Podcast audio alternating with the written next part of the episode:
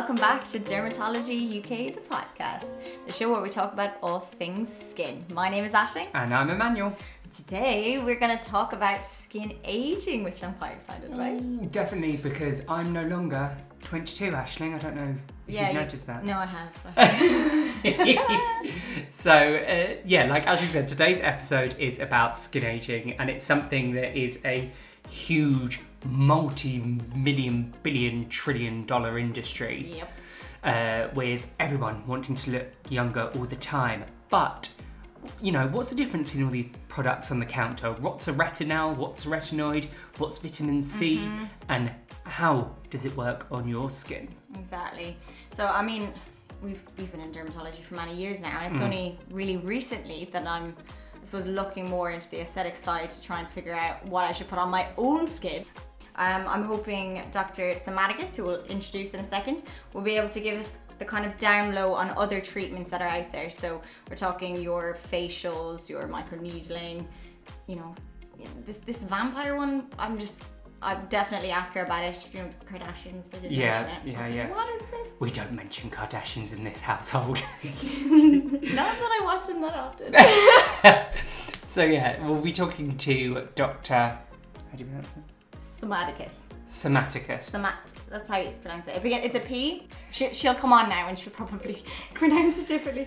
Um, but you'll find her on um, Soma Skin, Dr. Soma Skin on Instagram, which is amazing resource actually. Really good educational stuff about aging. So, do you want to introduce her? Yes, sorry. So, Christina Psomadakis, so she is a dermatology registrar with a specialist interest in aesthetics. Um, again, at one of the leading dermatology centres here in central London. So, she has kindly agreed to come on and spend nearly an hour with us and hopefully answer all of your questions um, at home. Great. Let's get on with the episode. Yeah, perfect. So let's kick off the episode with the one question we all secretly want to know the elixir of youth. Does it exist? um, probably if there was one elixir of youth, this is going to be an unexciting uh, answer for those people who like cosmetic products, but it's probably SPF sunscreen. Uh, and that is because the number one cause of aging is UV damage to the skin. So, classically, when we're talking about skin aging, it's divided into two things intrinsic aging, which is what would happen just through the process of time to everyone, even if you're living in a shadowy basement. And it's the type of aging that you see when you look at parts of your skin that aren't exposed to the sun. So, the underarm area or, you know, your buttock area. So, mm. those kind of get some light wrinkling, but they stay uniform color and they're not deeply wrinkled. And then there are causes of external aging, so things that our skin is exposed to that then causes an aged appearance in the skin. And the number one thing that causes external aging is sun, but it's not the only thing. So, uh, but the majority of aging, they think they say up to 80 or 90% is due to the sun. So that's why protecting your skin from the sun is the number one youth elixir. Wow. And then does that even apply if you're sitting inside? Say you're like, an, I don't know, an IT developer, or I'm sure you'll agree, doctors or nurses where we're sitting inside a hospital 24 hours a day. Do we still need to put sun cream on? That is a good question. So, I mean, even if you're inside most of the day, it kind of depends where you're living, what your skin type is. Mm-hmm. And, mm. you know, I like to uh, offer practical advice. In an ideal world, everyone would wear SPF as part of their daily routine because the truth is, you are commuting outside, you might be working by a window, and certain UV rays can enter through windows and still impact your skin and cause mm. aging. So, Yeah. even if you're not getting a sunburn, that's not a clue. We're talking about background chronic sun exposure that's causing the aging, not single sunburns. So it's accumulated over time. So the more you can do to reduce that level of accumulation with sunscreen, the better.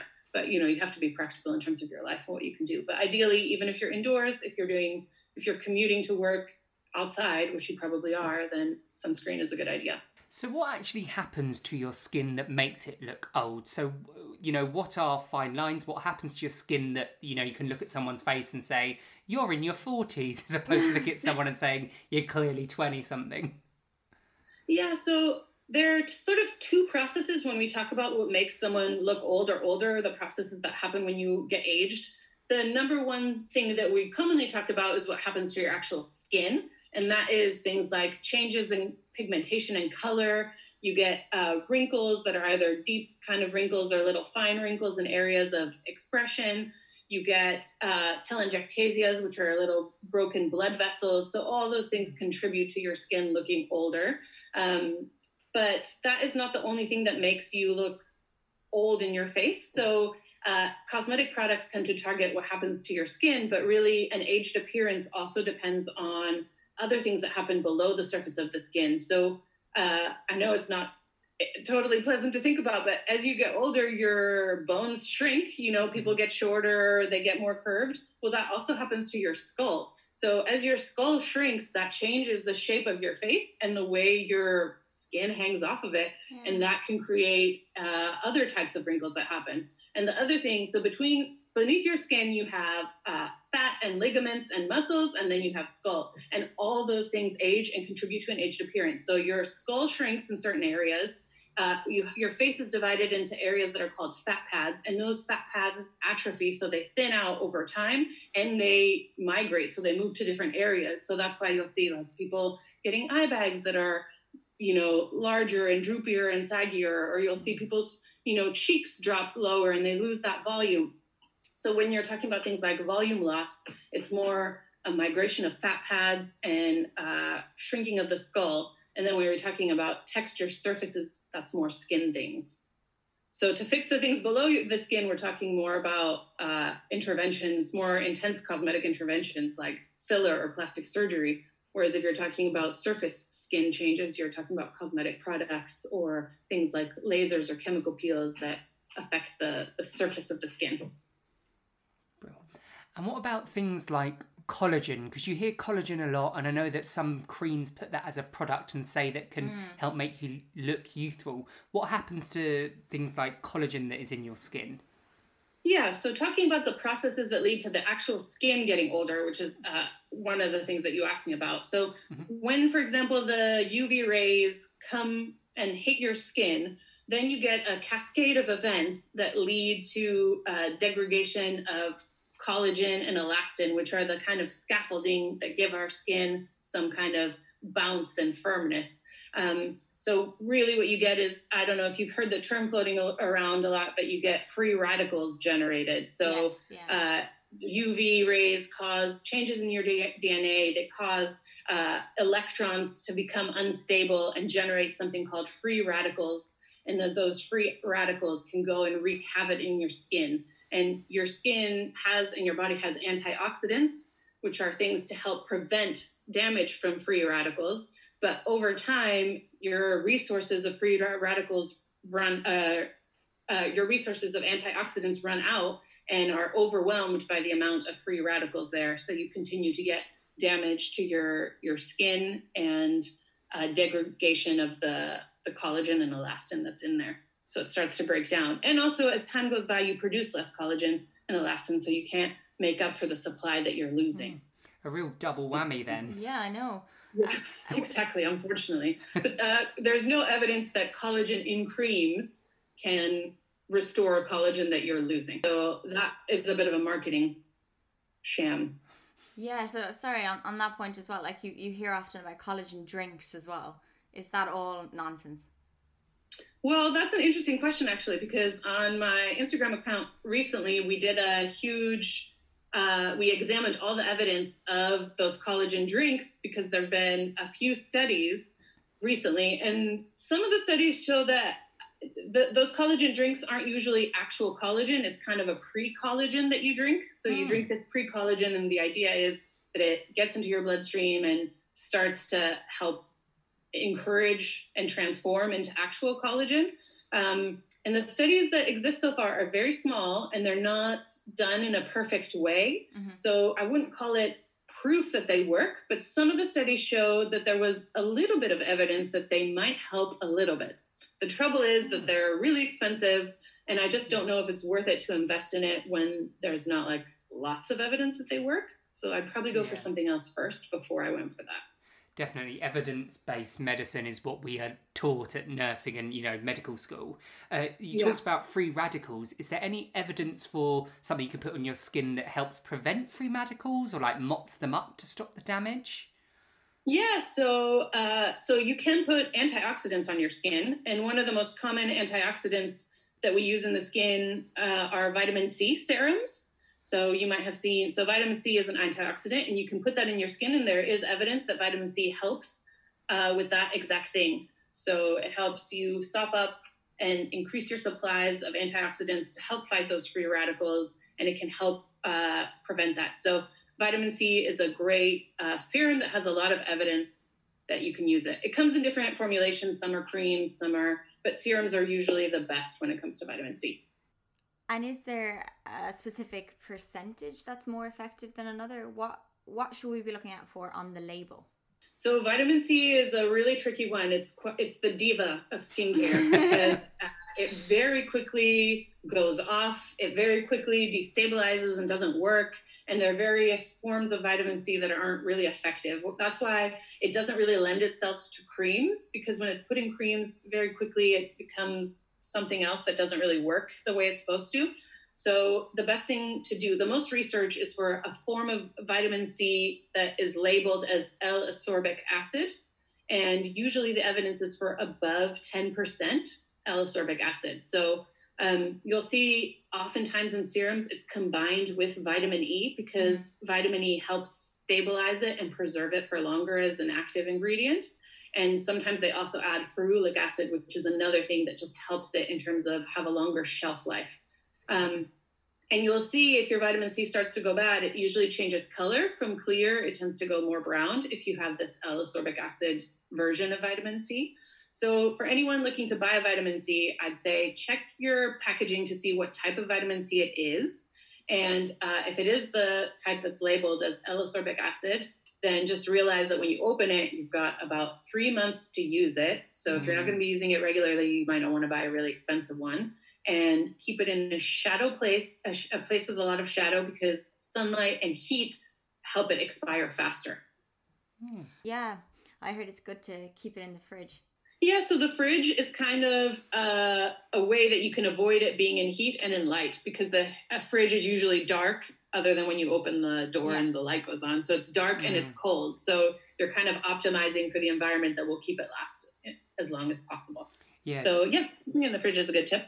Definitely, I was thinking as well. The things with that bathrooms is people get in and out the shower. It goes hot. It goes cold. So the fluctuation must mm. definitely uh, not be good for the vitamin C. Uh, yeah, definitely. Can I ask you about dryness and aging? Because a mm-hmm. lot of people complain of dry, drier skin as they get older. Why is that? What causes that to happen? So that is definitely something that happens, and it's as you get older. This goes for basically everything everything undergoes cellular senescence, which means your cells become more sluggish. It's like an old car. Like it can't go as far mm-hmm. distances. It's not as smooth of a ride. You may have some hiccups along the way. And the same thing happens with your skin and your skin cells and skin components. They're just not producing everything that should that they should be doing in order to provide you with, you know, healthy moisturized skin. So that includes things like hyaluronic acid, things like ceramides, things like fatty acids, all these things that help give your skin kind of a plump and moisturized appearance and feel. Those things, we stop producing them as well and as much and as often as we get older. So uh, that is part of why people get dry skin. Then the other thing is, uh, UV, chronic UV sun damage also leads to dry skin over time because your skin just isn't regenerating itself mm. as well as it should be. And then other times people are on medications that can be drying. So a whole host of factors can contribute to your skin just becoming drier and drier. So keeping up with moisturizing is becomes increasingly important as you get older. I suppose as you get older as well, thicker ones might be better. So your skincare might need to change as you get older. Do you think that's right? Oh, absolutely. I think your skincare should be consistent in terms of you should be using skincare on a daily basis, mm-hmm. but I think it needs to be tweaked not only with age, but also with seasons and also with any kind of conditions or issues that crop up. So a lot of people find something that works with them and then they just stick with that the whole time when really every so often you should be checking in with your skin and doing some tweaks to see what you can do to optimize anything that's cropped up because your skin is not always the same right even it fluctuates for me personally you know from week to week, sometimes I'll be like, oh, I now have this little dry patch here, or I now have a bit of pigmentation here. So you just have to do like micro adjustments. There's some some skincare ingredients that are like skincare heroes that you always want to keep in there, but then you can adjust some smaller things in your routine according to what your needs are. So is that things like niacinamide, Vit C, retinols?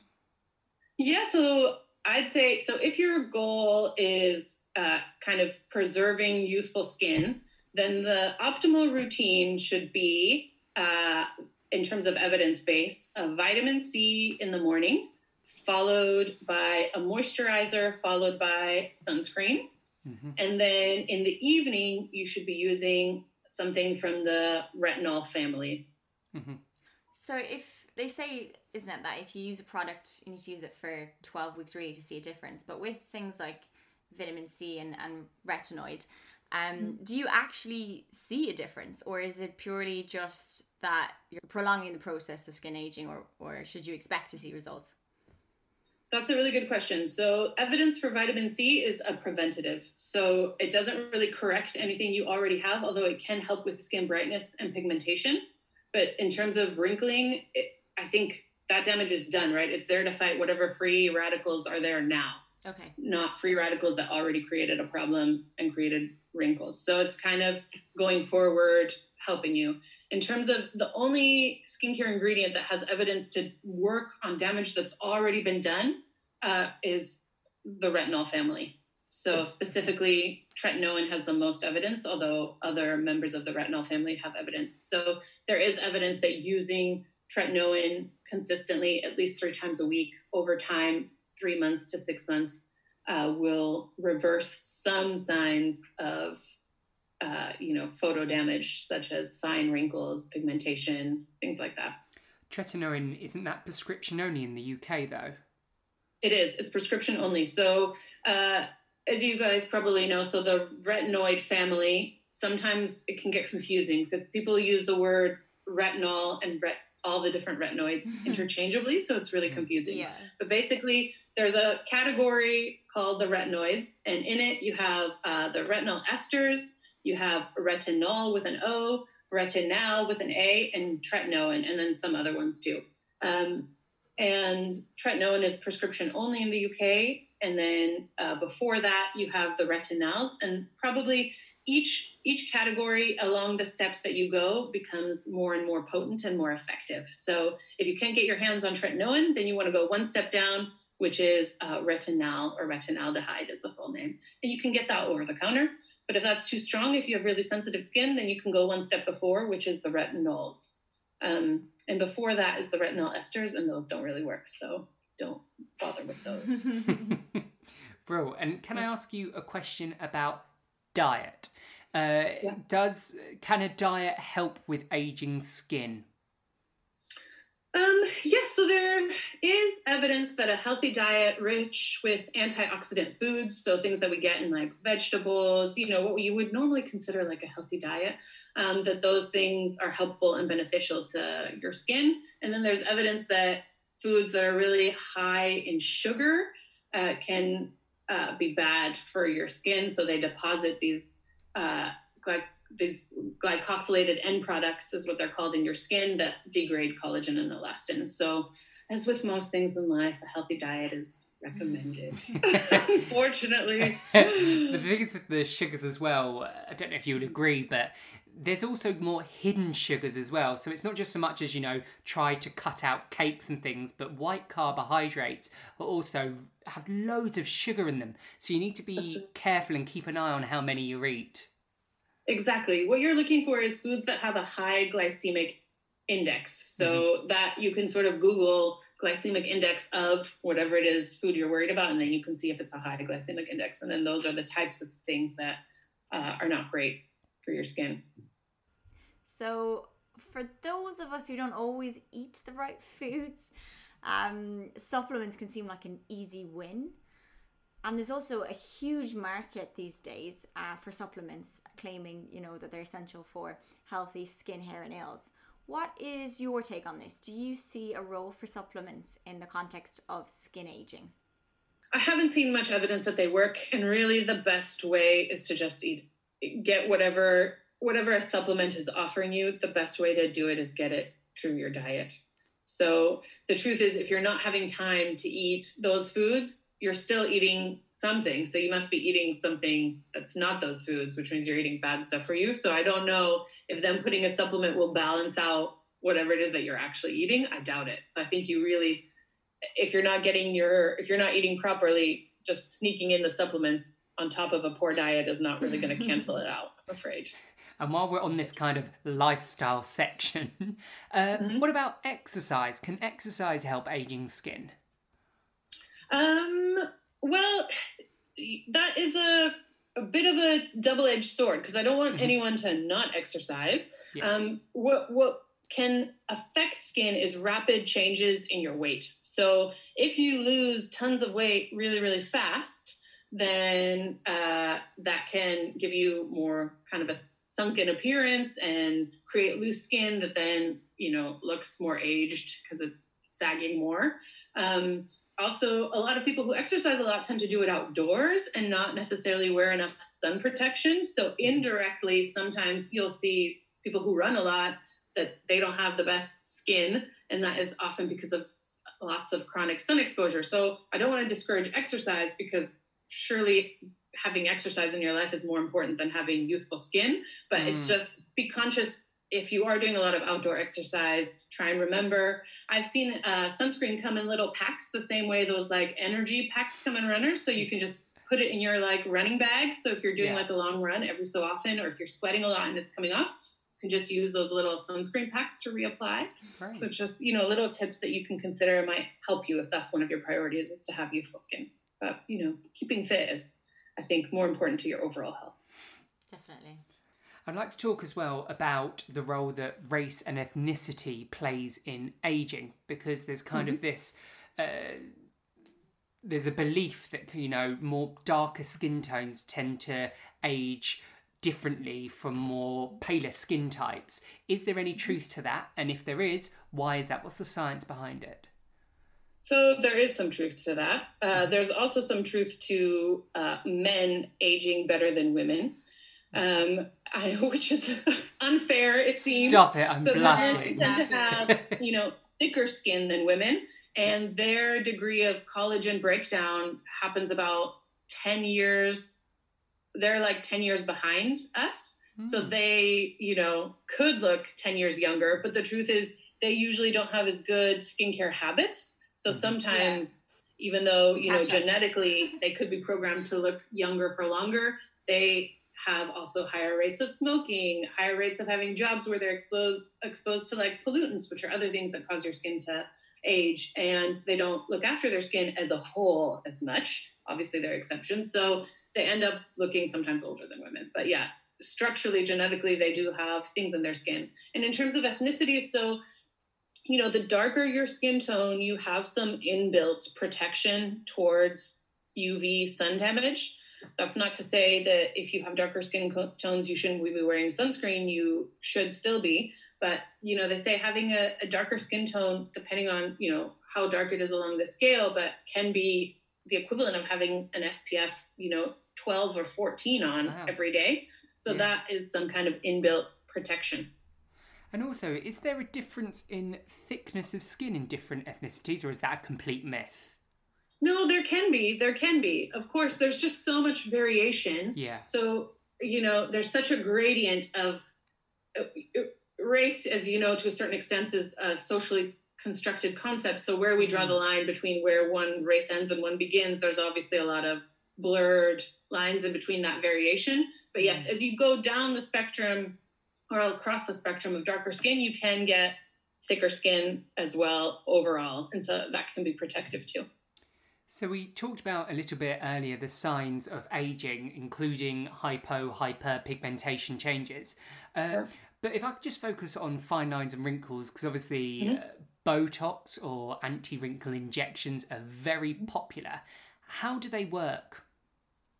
Yeah, so uh, things like uh, Botox, which, like you say, anti wrinkle injections, the way they work is they work on the neuromuscular junction, which is how we send signals of movement through our nerves to create you know expressions in our face. Hmm. And what they do is they temporarily block that area so that the nerve signal can't go through. That's why sometimes you'll hear people use the word like the nerve is paralyzed. It's only hmm. temporarily you know frozen or paralyzed whatever word you want to use, work, use so that you can't make the types of expressions that would produce the wrinkles of expression. So there the botox injections or the neuromodulator injections which they're called uh, are is effective for areas where you make movements in your face, so dynamic wrinkles where you make expression. So most usually that will be the forehead, the horizontal forehead lines, the vertical lines that uh, are on the insides of your eyebrows, and then the crow's feet, which are uh, on the side, the corners of your eyes. Those are the most popular areas to get injections like that to help relax your muscles so that when you're making expressions, you won't make wrinkles. Ah, I see. So other other treatments that are available that we hear of commonly is microneedling. Can you mm-hmm. talk to us about that treatment and what it actually does? Yeah, so microneedling is a type of what we call collagen induction therapy. So what that means is we create a micro injury to the skin that then kind of wakes up the skin to try and heal itself by generating collagen. And uh, the way microneedling works is you have a device that has really small needles in it that can either be a derma pen or a derma roller. A lot of kind of home devices are this roll a roller that you roll across your skin with these little needles. I definitely don't recommend home no. devices yeah. because they're unlikely to work and you're more likely to give yourself an infection or give mm. yourself uh, hyperpigmentation or cause problems. Um, so usually when you go to a clinic, what they'll use is a derma pen, which is a little bit more, you have more control because you adjust the setting of how deep you want it to go. And it usually the recommendation is you put a numbing cream on the patient's face so that they don't feel anything otherwise it would be painful and then these little needles microscopic needles go through your skin create little punctures and really for it to be effective we say it should be to the point of bleeding so that you'll see tiny mm. microscopic dots of blood throughout your skin and that means that it's reached deeper layers and then after that you have a few days of recovering and then all this collagen is being stimulated to help heal you. And there uh, are studies that show that it does work. But it's not a once off treatment, is it? I think it's, you have to do a good course to actually see a difference, right? Yeah, so people will do courses and then they'll also do it. I mean, it, it, th- those kind of questions are hard, right? Because you will see some it's not like just doing it once is totally pointless. A lot of people will get good results of, from one treatment, but then it's a matter of how often do you want to do it and how much of a result you want to get. So sometimes they'll do it, you know, twice a year. Sometimes they'll do it every year just as a top up. But I guess doing it once is maybe better than doing it never, depending on how you feel about it and how much money you have yeah. disposable. But it definitely can help, and it, it there are results, evidence and trials that show that it works uh, to a degree. So it's not a total sham. But I would definitely recommend that if you are doing this treatment, you go to a doctor because a doctor should be able to assess your skin really well hmm. and identify if there are any problems and if you're prone to get any of the complications, which are, you know, infection. I've read reports and I've heard patients talk about getting these kind of treatments in places that aren't reputable and people aren't trained. And then you know bad things happen. Like you could have a cold sore and then spread the cold sore all around your face where you've made all these tiny holes oh, and have yeah. a big problem right? Yeah. or you could pick someone who has the wrong skin tone and then end up causing a lot of pigmentation issues because you've gone too deep. So you need to, someone who's really trained to do it. And are there any other anti-aging products on the market that are interesting? And also facials in particular the PRP or vampire facial. I'd love to know your thoughts on that uh, in terms of anti-aging ingredient, another anti-aging ingredient that we haven't really touched on yet are the peptides. So peptides are kind of newest technology and can be really confusing for the consumer because they do a variety of different things. So some peptides stimulate collagen, some peptides are uh, anti-inflammatory, some are antioxidant, and some uh, are against pigmentation. And also peptides can have different roles. So some of them are carrier peptides, so they can carry uh, the actual active ingredient into deeper layers. And some of them are signal peptides, so they'll they'll send a signal or a message somewhere. So they're really interesting in terms of the different roles that peptides have and what they can do. Um, but there is promising evidence that they can be beneficial. One thing that is not so beneficial are anything that say stem cells on them. So that mm-hmm. seems to be a bit of a marketing racket, but there's no evidence that I could find that stem cells can be put into a cosmetics formula and be effective in generating any kind of effect in your skin. And I think a lot of people see it and think it's really scientific, like, ooh, latest technology, stem cells. Um, but it's kind of a whole bunch of nothing. It's important to note with the stem cells that human stem cells are completely illegal in products in the EU. So the ones they're using are plant based, which, in case you're not aware, a plant is very different from a human and we don't yeah. tend to mix well. exactly, exactly right. So, uh, stem cells are just kind of a, a, bit of a marketing ploy. So I wouldn't waste any money on those because also those tend to be really expensive. And I think mm. that's because people know or marketers know that it sounds scientific. You think something happened in a lab to provide you these stem cells, uh, but I wouldn't waste money on those. Um, and facials is another thing that you just asked me about. And uh, facials, there are different types of facials, right? So there's a mm-hmm. full spectrum of what types of facials you can get, and some of them involve uh, exfoliation, which can be helpful, but then there are different degrees of exfoliation, different percentages of how strong the acid is that they're putting on and how long it's on your face. And there's some facials that are just purely like relaxation facials, and those are great, but they're not going to give you any kind of result beyond a day. You know, yeah, it's just there to give you like a nice plumping, increase the blood flow, you know, make you feel good, and those have value too, right? I love getting a facial, even if I know that it's not going to lead to any kind of long term benefit other than kind of self care uh, which is not to be undervalued. But then there are other facials that are kind of more medical grade intense that can do things. And uh, you talked about the vampire facial, which is uh, kind of scary looking, right? It because they terrifying. tend to take your own blood out and then uh, process it in a certain way. And then they get this platelet rich plasma that they then put uh, over your face that I think has usually been microneedled.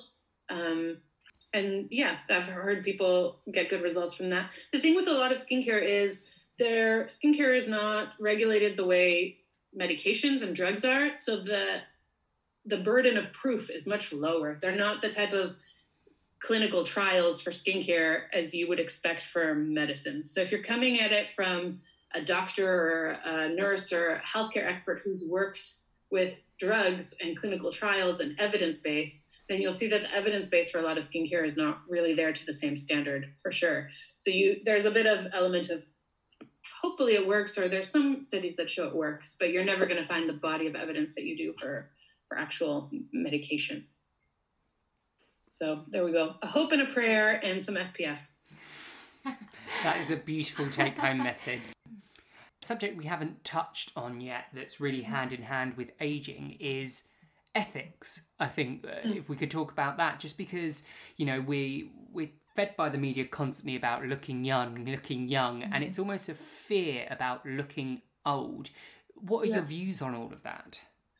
So there's been a big movement in the cosmetic industry to kind of avoid using the term anti-aging for creams mm. because, you know, anti-aging implies that aging is a bad thing and we're like anti against it. Yeah. when really getting old is a great thing. It means you haven't died. Yeah. you know? That's like pro-aging amazing. We're still here. Yeah. anti-aging the opposite of aging is dying. Yeah. so people have tried to reformulate the language to express what these creams and treatments are meant to do. And it's not meant to anti-age you but it's maybe i've heard alternative suggestions that is like uh, pro youth cream. So like a distinction that might not mean a lot to a lot of people, but the truth is it does have a deeper kind of cultural significance that we're not here to say aging is bad. We're just here to say, you know, why don't we maintain your skin as opposed to, you know, describe it as anti-aging. So that's one thing. Uh, but definitely media and dermatologists and uh, people in cosmetics and influencers all have a role to play to sort of make sure that the message is not that getting old is bad or that you know you should be wrapped up and invest a bunch of happiness just in your appearance but you know there is also a lot of research that shows people do get discriminated against in the workplace mm-hmm. or in mm-hmm. societies when they look old or older mm-hmm. um, so i don't blame people for wanting to take measures to look younger for longer. And the truth is, we're living longer and longer. So, you know, our generation is predicted to live till 110 or 120. I mean, no one wants to look 120. well, unless of course your name is Vera Wang, where you look incredible oh at gosh. 70. Yeah, I've seen those photos. It's those such... abs, I don't know how she does it. I don't know, but the thing is, I think what that highlights is you do have that that image of Vera Wang that looks incredible, but shoved down everyone's throat. I think that just highlights how good genetics are mm-hmm. when it comes to aging, and a huge part of how you age is down to your genetics. So I know I'm not going to look like that. I love my mum and dad, but they do not look like that. I fully intend when I'm 70 to be out in the street screaming about my cats, and I'm absolutely happy with that. I'll be there screaming about my cats too. Um, yeah, genetics obviously have a role, but they've also done twin studies to see what role the external environment has. Mm. And without a doubt, you know, when they've done twin studies, you can see things like exposure to sun, smoking, yeah. and living in areas with high pollution all contribute to looking old. And actually, some of the twin studies are really telling, you know, they look decades apart, even though genetically they're the same. So there is definitely also a lot to say about the external environment. But yeah, I, am sure Vera Wang has all the secrets, both environmental and genetic, working for her. and fashion. great, yeah, just literally just as we we're actually filming this, the uh, British Journal of Dermatology have really recently published the the impact of airborne pollution on atopic dermatitis, and they've actually mm. looked into the skin stuff. And it's actually a really interesting read because it talks about pollution in particular and how it actually increases bacteria like Staphylococcus aureus because it messes with the skin's natural pH. So I think it's a really hot topic at the moment.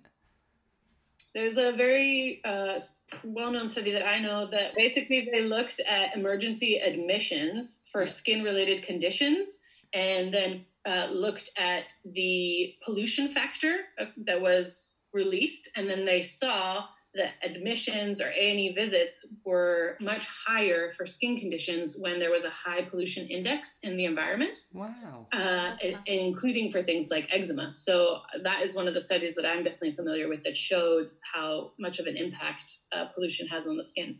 Definitely. And just when you're saying that, I'm kind of reflecting on the patients I see as well. And you know, you kind of get people that go away on holidays and come back and say, My skin's so much better now. But I think actually that's that's more multifactorial. So it's the fact when you're on holiday, you're nice and relaxed. But also, talk. I think pollution may actually play a role in it. You know, if you're going to a nice beach somewhere, as opposed to Zone Two in London, which isn't the nicest mm. air quality wise, I'm sure it must play some form of uh, part in your skin health. Definitely.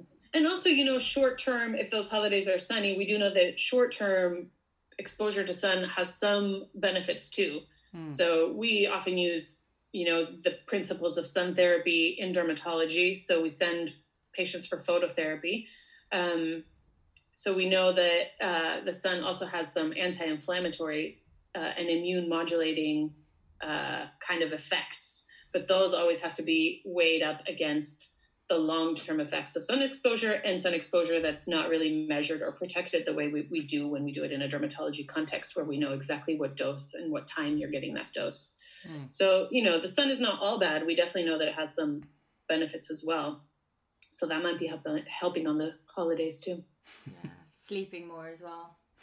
yeah. Oh. Yeah, that's true. That's another thing.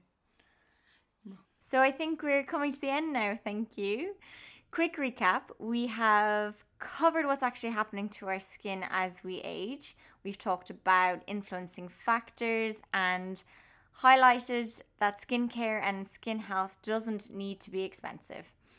I have a final question on the cosmetic industry. So, with the goal of maintaining healthy skin in the context of skin aging, should we be focusing on the active ingredient? Yeah, I think so. So I think we're living in a great era where we are spoiled by choice. People are really into mm-hmm. skincare now more than they've ever been before. And uh, I think people are becoming more and more aware of ingredients. Whereas before, you might just be aware of a brand and be like, oh, I'm going to buy this fancy brand without really knowing what you're getting, just trusting that the brand was giving you what the best thing out there was. But now people are much more aware of, oh, I need to look for this ingredient. Mm. And certain cosmetic companies have popularized you know knowledge of ingredients because for example things like the ordinary they just tell you what the ingredient is on the label so those are kind of single or double ingredient Yeah. labels. So people are more familiar with like oh niacinamide i've heard of that before or oh ceramides or oh vitamin c. So i think people are becoming empowered to make choices uh, that benefit their specific skin issues. So i think you don't have to spend a fortune. There are lots of affordable skincare brands out there and products. I think you just need to kind of examine your skin type to see are you more oily? Or are you more dry? So that you know what kind of formula you're looking for. And then what your kind of goals are. If you have you know pretty good skin and you're just trying to maintain it then you're looking at something like a vitamin c and something from the retinol family. Um, if you're having specific issues like acne or pigmentation then you need to find targeted ingredients that work for those things more. So there are options for you, and you need to check in with your skin, like we said at the beginning, every so often to see if those needs change. Fantastic. really important to know that you know every day you age 24 hours regardless of what you're putting on your face and there is only so much that products can do for you uh, i think it's all about accepting how we all look and you know we buy these cosmetic products because we want to look the best version of us. We don't want to look like vera wang because that's not going to happen. But instead Well, we just you want never know. you never know. We just want Taking it really hard. yeah. But we just want to look the best version of ourselves and that's what the cosmetic and us dermatologists are here to help you achieve That's absolutely right. There's not there's no miracle elixir. It's looking the best you can for your age and also just taking pleasure out of the ritual and process that cosmetics involve, you know? Yeah.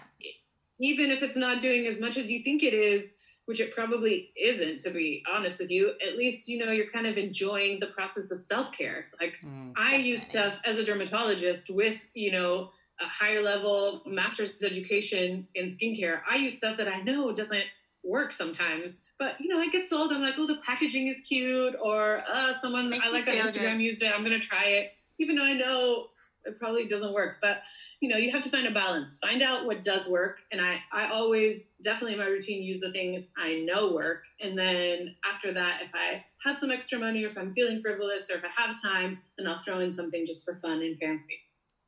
Love that.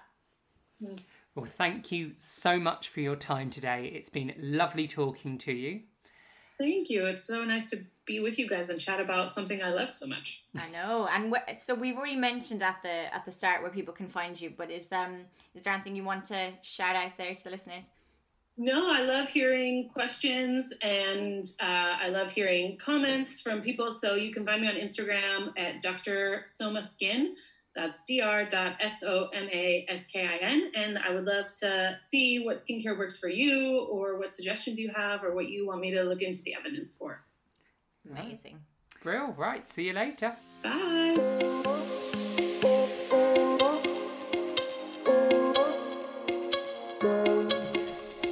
hello and welcome back to the end of the podcast where we talk about lessons we've learned ashling what have you learned I'm sorry, I'm laughing. I quite like this end of the podcast. we need its own ding dong this- We do. We, we need we need an intro. uh, so what did you learn Ashley? Um. Well, I learned that you're going to age better than me. Naturally, I think I already am. Thank you very much. My partner's gonna love this. Um, Christina was great. Really enjoyed it, and I think what she did really, really well was explain, you know, the the process of aging. So, an aged appearance being caused by, you know, our our bones, our skull that shrinks, the migration of fat pads, which kind of, you know, loses that volume over time. We talked about the intrinsic factors, so your genetics, and then extrinsic ex God, extrinsic factors, external factors. There we go. Um, like the environment and the lifestyle. But um, yeah, I mean, we had so many questions prepared for her today, didn't we? Also learned a lot about the different uh, topicals on the market, so the vitamin C, the retinols.